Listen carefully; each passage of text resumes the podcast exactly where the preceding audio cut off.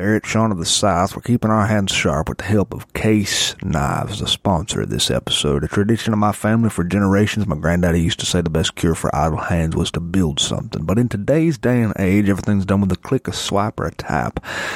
But how about we put away the screens and put your hands to work with a case knife?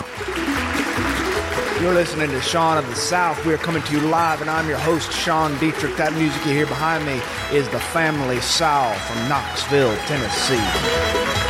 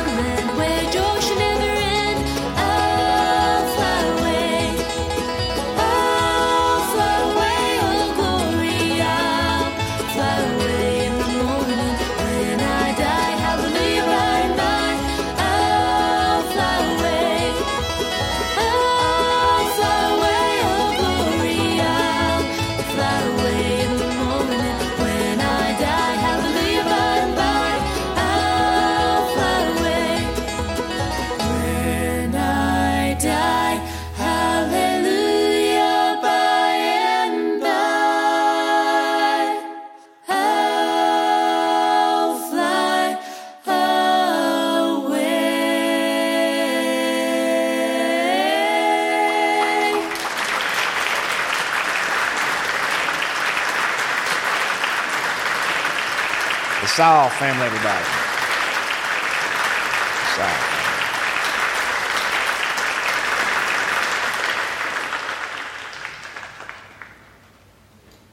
I'm going to be honest with you. I'm surprised that I'm up here right now. I really am. If you'd have told me that I'd be public speaking or that I would have my own radio show just five years ago, I would have called you a liar. I would have said you belonged at Searcy, the nut house. I would have told you that there are tree stumps in South Louisiana with a higher IQ than mine. but if you could see backstage right now, my wife, she's back there. She's giving me the thumbs up. That woman has always given me the thumbs up. It was six years ago that I was laying tile in an old man's house. He had this, this room that was unnaturally large and empty, a single story residence, and I was a handyman. Fixed small, minor electrical problems or people's decks. I built decks and fences. I, this man called me to lay tile in his single storehouse six years ago.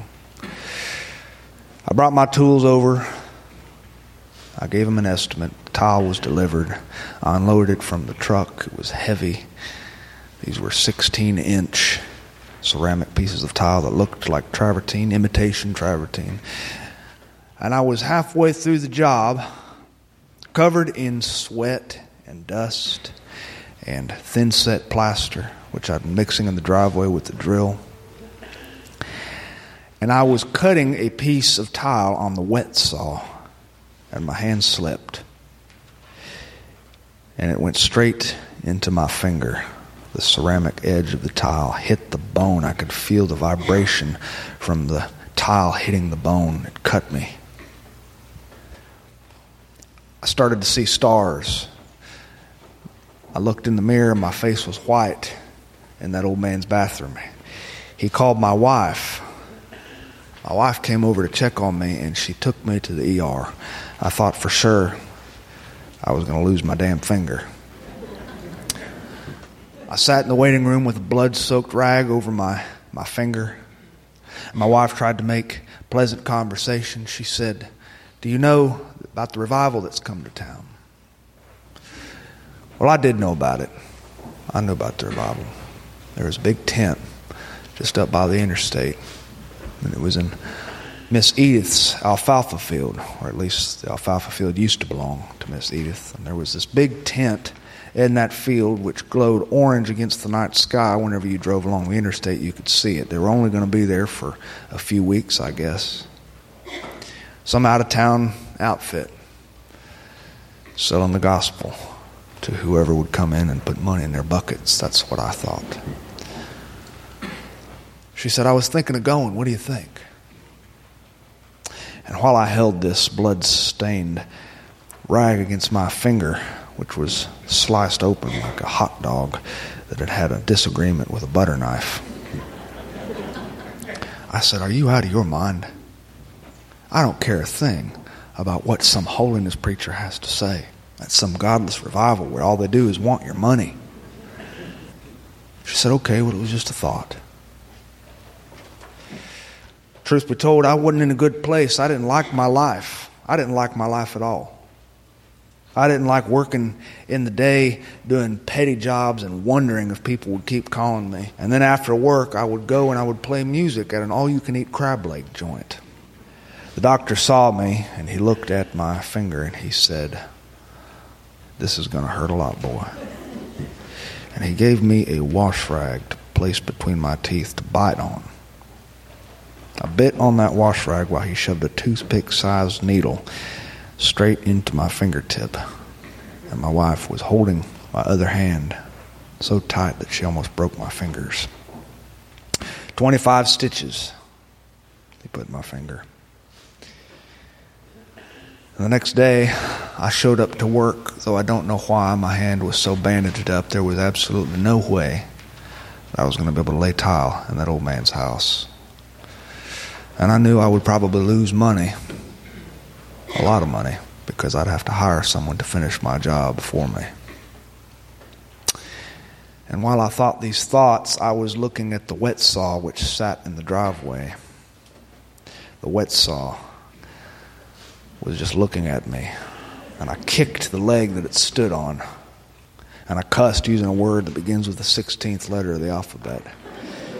While I did that, I heard a car behind me, and I looked and I turned to see my wife's vehicle, a Chevy Silverado, pull up behind me, and she jumped out and she was dressed in work clothes. She said, I'm here to do whatever you need. I taught her how to use the wet saw since she had two good hands. She cut tile and I laid it. I taught her how to put the spacers between the, the grout joints. I taught her how to level each slab of phony travertine. I taught her how to cut and lay core around and hold it in place while I used the nail gun. My wife and I. That woman believes in me to a fault and always has, even though I could not pour piss out of a boot with the directions written on the heel.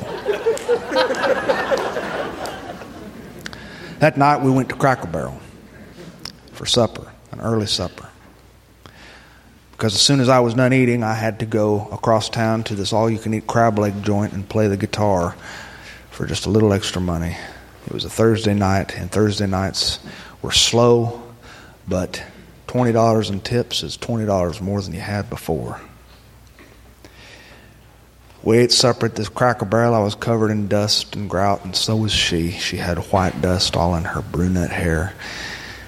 She had the collards, the macaroni and cheese, and the sweet potato pie. I had the turkey and the stuffing.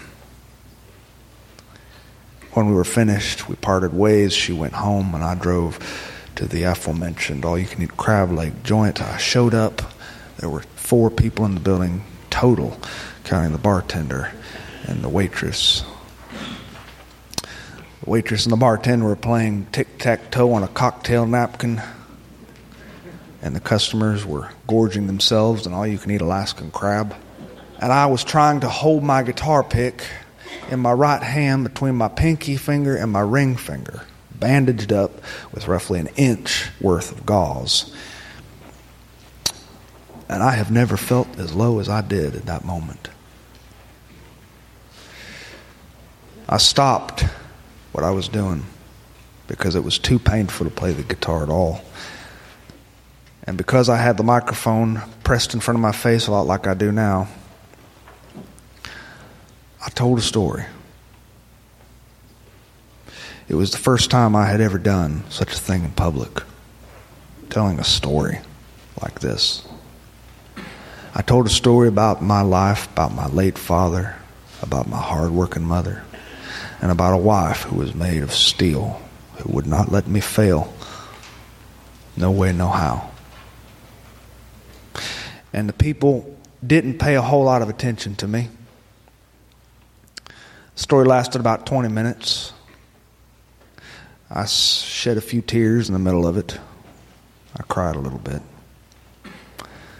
When it was finished, the bartender, who we called Chief, came up to me and he put his arms around me and he had wet eyes too. He dropped a 50 in my tip bucket. He said, Keep telling your stories. Keep telling your stories no matter what. The next day I woke up. I told my wife that I wanted to go to that revival service in that field. She said, What? You, hate revivals. You hate this sort of thing. And it's true. I have a feeling that every preacher is out to get me. I have been to my share of Southern Baptist churches. I have been to my share of Pentecostal churches. I have even once or twice darkened the doors of an Episcopal congregation. But something in me wanted to go. And so that night we went, pulled in past this livestock gate, and there was a big man wearing a reflective vest. He was large, he was about five foot seven wide. He had a glowing wand in his hand, and he was directing people to parking places in this field behind the tent. I've been to my share of SEC football games, and I know that there is no such thing in this planet as free parking. I expected him to tell me that it was going to be a lot of money to find a parking place. He said, No, no, parking's free. Don't be silly. I ran over so many bumps and crooks in that field that it almost rattled my truck apart. And I told my wife right after I shut off the car, this was a bad idea. She said, No, it's not. Let's just go have fun. I said, I can tell you exactly what's going to happen in there. I said, I know exactly how it's going to go. They're going to pass these buckets around somewhere in the middle of this thing. These buckets are going to be the kinds of buckets that, that you put an extra large popcorn order in at the movie theater.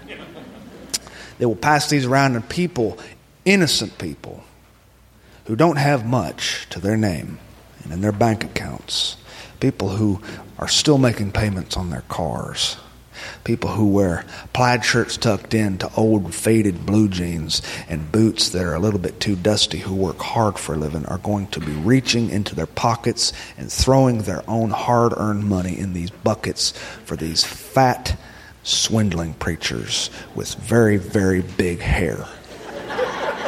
And my wife said aren't you a breath of fresh air sunshine we hopped out of the truck. We walked across the field toward that glowing tent in the distance. We got closer and closer, and the ushers were standing at the tent flaps. They were men who were dressed in t shirts and jeans. One man opened up the tent flap. He handed me a little flyer. He said, God bless you. Thanks for coming tonight. And I looked all throughout that tent for popcorn buckets. My wife, she, she found a seat near the back. The place was thumping. Their little stage was filled to the brim to where it looked like it was a fire marshal violation with musicians who were holding all sorts of instruments. There was a man playing the upright bass, there was a banjo player, there was a man playing the trombone, there was an accordionist. People were clapping. These were Pentecostal people, I could tell, because Pentecostals are the only denomination who claps on two and four. Baptists and Methodists are known for clapping on one and three. And my wife was clapping right along. God bless her. She was just like me, raised Southern Baptist. She was clapping on one and three. She was the only pair of hands out of sync with the rest of the room.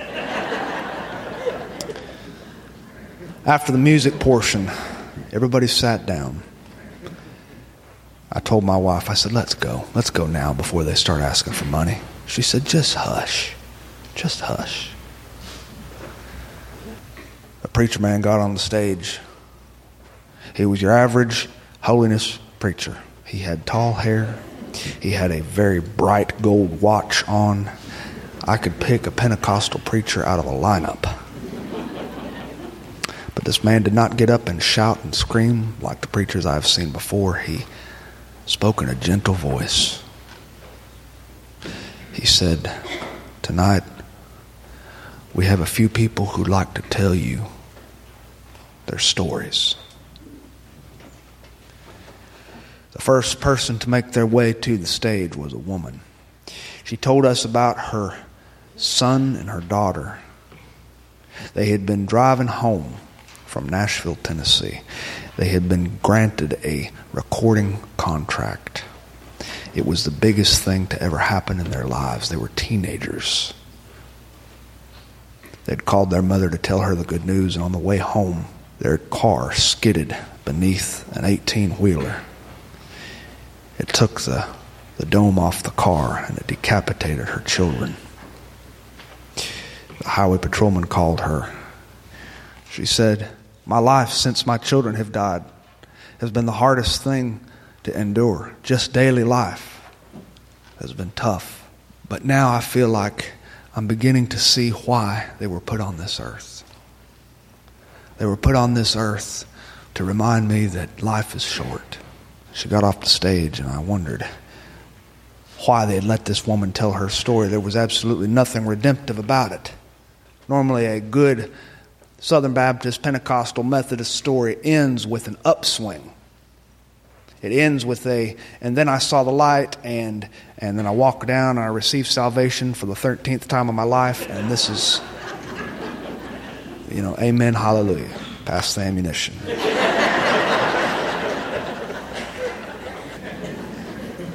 But this woman was just telling her own story. Another man got up after her. He was a used car salesman at one time. It started out small. He was just buying secondhand vehicles from friends and he was restoring them in his old work shed behind his house and selling them for a profit. And his operation grew and it grew until he had a used car lot. And then his used car lot grew into the kind of operation where he was buying new vehicles and selling them at a considerable markup. And he became wealthy. And then his business tanked and went completely bankrupt and he lost it all. He lost his house, he lost his wife, he lost his kids, and he was living in an RV in the rear of a friend's house. And he said over the microphone, I am so grateful for my life, for the lessons God's been teaching me, because I was so proud. I was such a proud man. And I, I had this cockeyed idea that my success was my own success, and now I see that it was just a gift. I'm so much more humble than I was before, and I needed that. And I'm grateful. After him, a man came to the stage. He had been in prison before. He had been in prison for being present during an armed robbery. He was in the car at the time. He had no idea what was going on, but he went to prison and he told us of the horrors that he had experienced inside prison. And everybody listened with their jaw open while nothing but pure honesty came out of his mouth. He finished his story by saying, I am so happy with my life now that I'm out. You would not believe how good it feels to be free. I'm not a success, I don't have much money, but I'm free and I'm healthy and I'm alive and I'm grateful for it. And he sat down. A boy came up to the stage after him. I will never forget him. He was missing his right arm. This boy took the microphone and he sang a song for everybody. The song was What a fellowship, what a joy divine, leaning on the everlasting arms. And everybody started singing with him. He was singing a song about arms, even though he was missing one of his own. He was in a car accident with his mother. His mother did not survive, he did. He was in a coma for a little while, and when he came out of the coma, he was an orphan. He was in a foster system for a little while, and then he was adopted by a family. One day at church, the pastor of that church had become so overwhelmed by the sunniness of this child's disposition that he handed that boy a microphone. He invited him on the stage, and that boy told his story, and it, it changed everybody who heard it. To see a child maintain in the face of the swells of life that beat us down and make us sad. I have never heard a child preach before, not like this. This child was telling us that we have so much to be grateful for, that we have things in our life and people in our life that are the greatest blessings heaven has ever produced, and they are right here with us all the time, but we cannot see them because we choose not to because of our own selfishness. And it seemed as if that boy was talking to me. And I was starting to feel something. Even though I was in the middle of a holiness revival tent, I was starting to feel something in my belly, something good. And while I was sitting there listening to that boy preach, that all changed. Because in the back of the tent, I saw people passing these popcorn buckets around.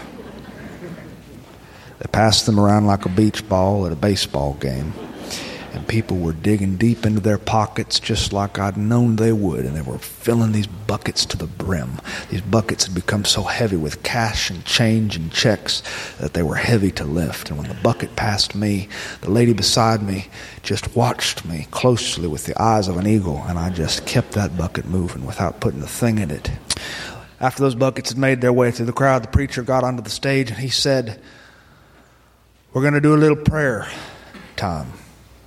And I told Jamie, I said, let's get up and go. I don't need to see this. I've seen enough holiness people in my day. They, they stand up and they shout gibberish into the air. I had a friend who had tried to speak in tongues once. The preacher had laid his hand on my friend's throat and he said, just start moving your mouth. And my friend started moving his mouth. And my friend says he was trying and searching for the words that and the preacher said just move your mouth son move your mouth. And my friend opened his mouth and said love exciting and new come aboard. We're expecting you. The love boat. Soon we'll be making another run.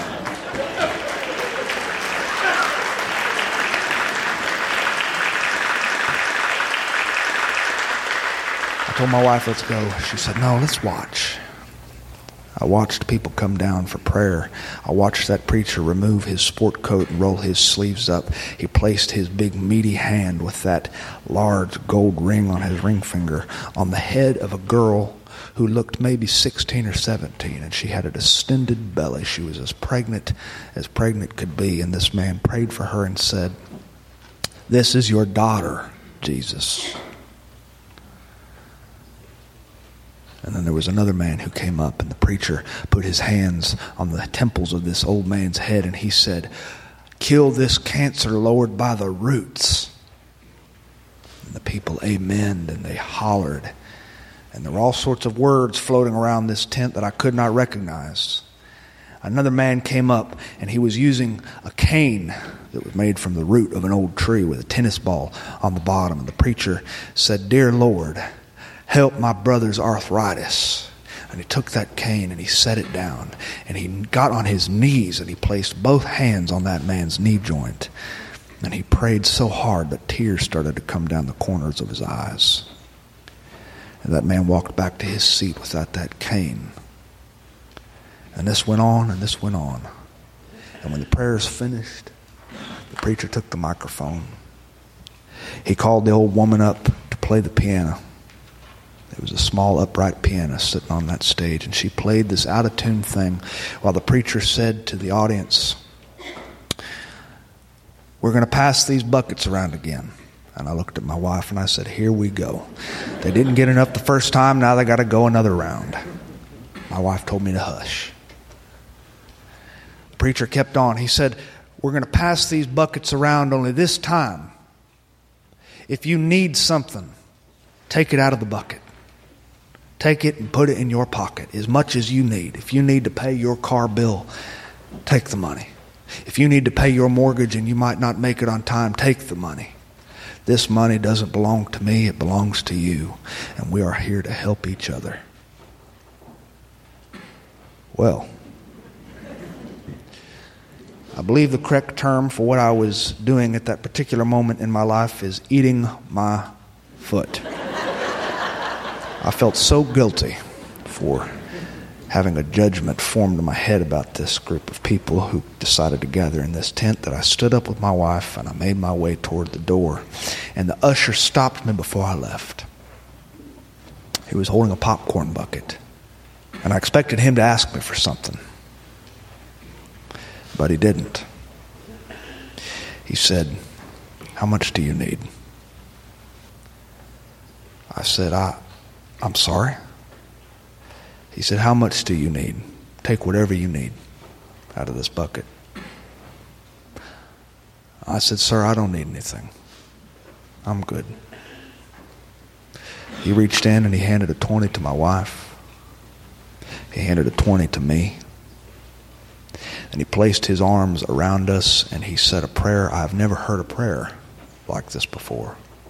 All my life, prayers start one way. They start with the words, Dear Lord, or Oh Father. And they end with certain words, Amen. In Jesus' name, amen. In Christ's name we pray, amen. There are rules for this sort of thing. That's how Judeo Christians, Southern Baptists, Methodists, Episcopals, Lutherans, and whatever other denomination you could think of, that's how we pray. This man didn't pray that way. And when he finished, instead of saying amen, he just kissed my wife's cheek. He shook my hand and he said, I love you both. I walked out to my truck and I thought about what I'd just seen. I came there that night expecting to see a bunch of crazies and to be entertained by it. What I got was a bunch of people telling me their stories. Stories about how you can make it even when you don't think you can. Stories about how when people don't think they have enough in their bank account to carry on, there are other people in this world who will dig into their pockets and they will give you what they own to help you make it to your mark. My wife pet my head and she said, That was fun, wasn't it? We drove away through that bumpy field that nearly rattled my truck apart. There was an usher standing by the livestock gate with his glowing wand. He was waving me into the highway. And while I drove home, I decided that very night that no matter what my life might be or look like, that I would do what my good friend, the bartender, told me. I would tell stories. Thank you who was listening on the radio. Thank you who's sitting in the audience tonight. Thank you for listening to mine this evening.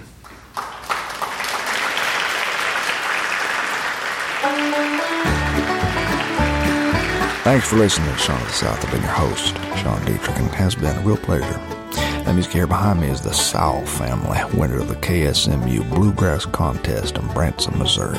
Jacob, Joshua, Naomi, Abigail, John, Mark, and Cindy, their mama, singing harmony. To find out anything more about them, visit thefamilysowell.com. Check out their new album, The Shadowlands. It's available on every major outlet online you can think of.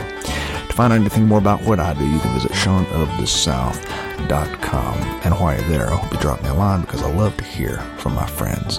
And speaking of friends, friends, laughter truly is the best medicine. But if you should find yourself laughing without any given reason, you truly might need medicine